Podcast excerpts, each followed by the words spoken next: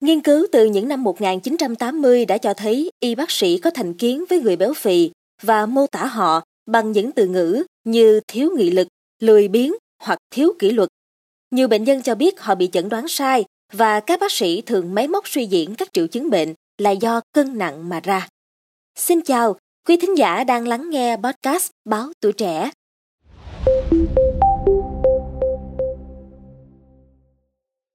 Nhiều người béo phì cho biết họ không muốn đi khám vì thái độ coi thường kỳ thị người ngoại cỡ của các y bác sĩ và cảm thấy vấn đề sức khỏe của họ không được tiếp nhận một cách nghiêm túc.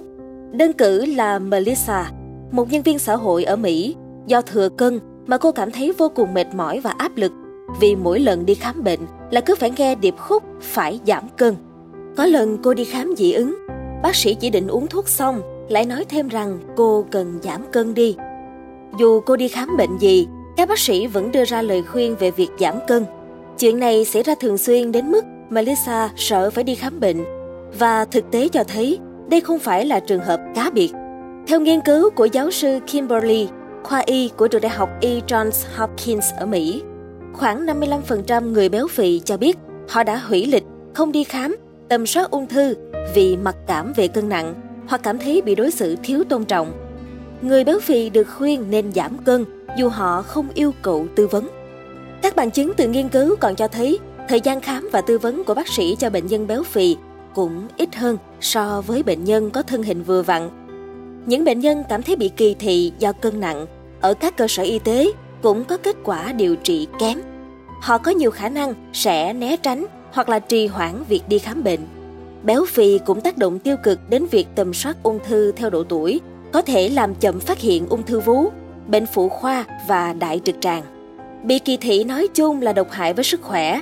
Nó có thể góp phần gây ra lo lắng, trầm cảm, rối loạn ăn uống, tác động trực tiếp đến sinh lý như làm tăng huyết áp, gây ra chứng viêm, vân vân. Các nghiên cứu đã chỉ ra rằng người bị kỳ thị do cân nặng lại có xu hướng tăng cân nhiều hơn theo thời gian.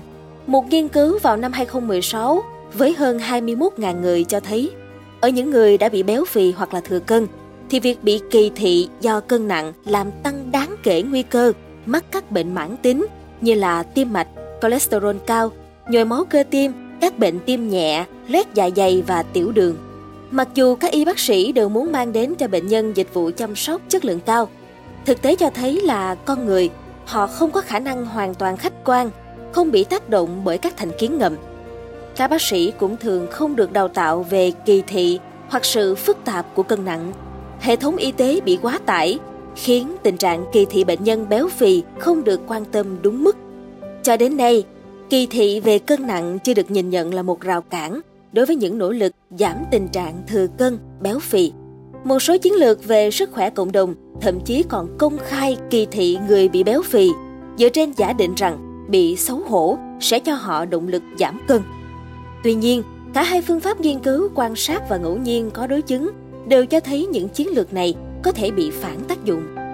Kỳ thị khiến người béo phì tránh tập thể dục, ăn nhiều đồ ăn không lành mạnh, dẫn đến trao đổi chất kém, tăng cân và giảm chất lượng cuộc sống của họ.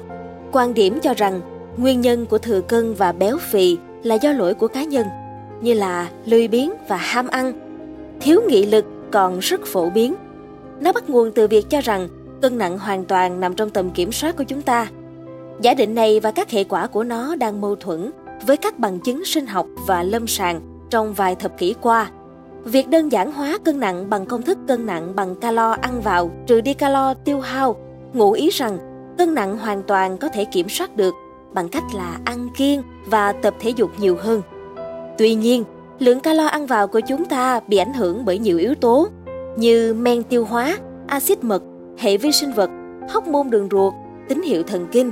Không có yếu tố nào trong số này mà chúng ta có thể chủ động kiểm soát được. Tương tự, lượng calo tiêu hao không hoàn toàn được quyết định bằng hoạt động thể chất. Vốn chỉ có vai trò với khoảng 30% tổng calo tiêu hao hàng ngày – Trao đổi chất chiếm 60 đến 80% tổng calo tiêu thụ hàng ngày. Tác động nhiệt của việc tiêu hóa thức ăn chiếm khoảng 10%. Do đó là ngay cả khi tập thể dục, trừ các vận động viên chuyên nghiệp, vai trò của hoạt động thể chất với tiêu hao năng lượng là tương đối nhỏ. Một quan điểm sai lầm nữa là béo phì là do ăn uống vô độ và lối sống lười vận động. Một lần nữa, đây là một kết luận quá đơn giản dựa trên suy nghĩ chủ quan của chúng ta về sự thay đổi của cân nặng sau một thời gian ăn quá nhiều hoặc là ít vận động. Các bằng chứng thực tế cho thấy là béo phì do nhiều nguyên nhân. Một nghiên cứu của Canada phát hiện những bé gái béo phì đi nhiều bước chân mỗi ngày hơn so với những bé gái cân nặng bình thường. Phát hiện tương tự cũng được ghi nhận ở người lớn. Nghiên cứu cho thấy, mặc dù có cường độ hoạt động thể chất cao hơn đáng kể, tổng tiêu hao năng lượng hàng ngày của những người săn bắn hái lượm ở các thảo nguyên châu Phi ngày nay hầu như tương tự với của người trưởng thành ở các thành phố hiện đại như là Âu Mỹ, nơi tỷ lệ béo phì cao. Những phát hiện này cho thấy có sự thích nghi trao đổi chất có tính bù trừ để tổng mức tiêu hao năng lượng ổn định ở các quần thể người dù các mức hoạt động thể chất khác nhau. Các bằng chứng khác hiện nay cũng cho thấy có khả năng nguyên nhân gây bệnh béo phì là do gen, thiếu ngủ, rối loạn nhịp sinh học, căng thẳng tâm lý, rối loạn nội tiết, tác dụng phụ của thuốc, đặt vòng tránh thai, vân vân. Những yếu tố ảnh hưởng đến cân nặng này hoàn toàn không liên quan đến việc ăn uống quá mức hay là ít vận động. Một mặc định sai lầm khác nữa là tình trạng béo phì nặng có thể đảo ngược bằng cách giảm ăn và tăng vận động. Cân nặng và chất béo trong cơ thể do nhiều cơ chế sinh lý điều chỉnh, không chỉ phụ thuộc vào lượng thức ăn chúng ta ăn vào và tập thể dục đâu. Nhiều bằng chứng lâm sàng đã chỉ ra rằng những nỗ lực về ăn kiêng và tập thể dục nhiều hơn chỉ mang lại những kết quả khiêm tốn trong giảm cân ở hầu hết những người bị béo phì nặng. Khi lượng mỡ giảm, cơ thể sẽ phản ứng bằng cách giảm tiêu hao năng lượng khi nghỉ ngơi, đưa ra các tín hiệu làm tăng cảm giác đói và giảm cảm giác no. Nhưng điều này thúc đẩy quá trình lấy lại cân nặng và tồn tại chừng nào người đó còn trong trạng thái giảm năng lượng, ngay cả khi họ đã tăng cân trở lại. Cảm ơn quý thính giả đã lắng nghe số podcast này. Đừng quên theo dõi để tiếp tục đồng hành cùng podcast Báo Tuổi Trẻ trong những số phát sóng lần sau. Xin chào tạm biệt và hẹn gặp lại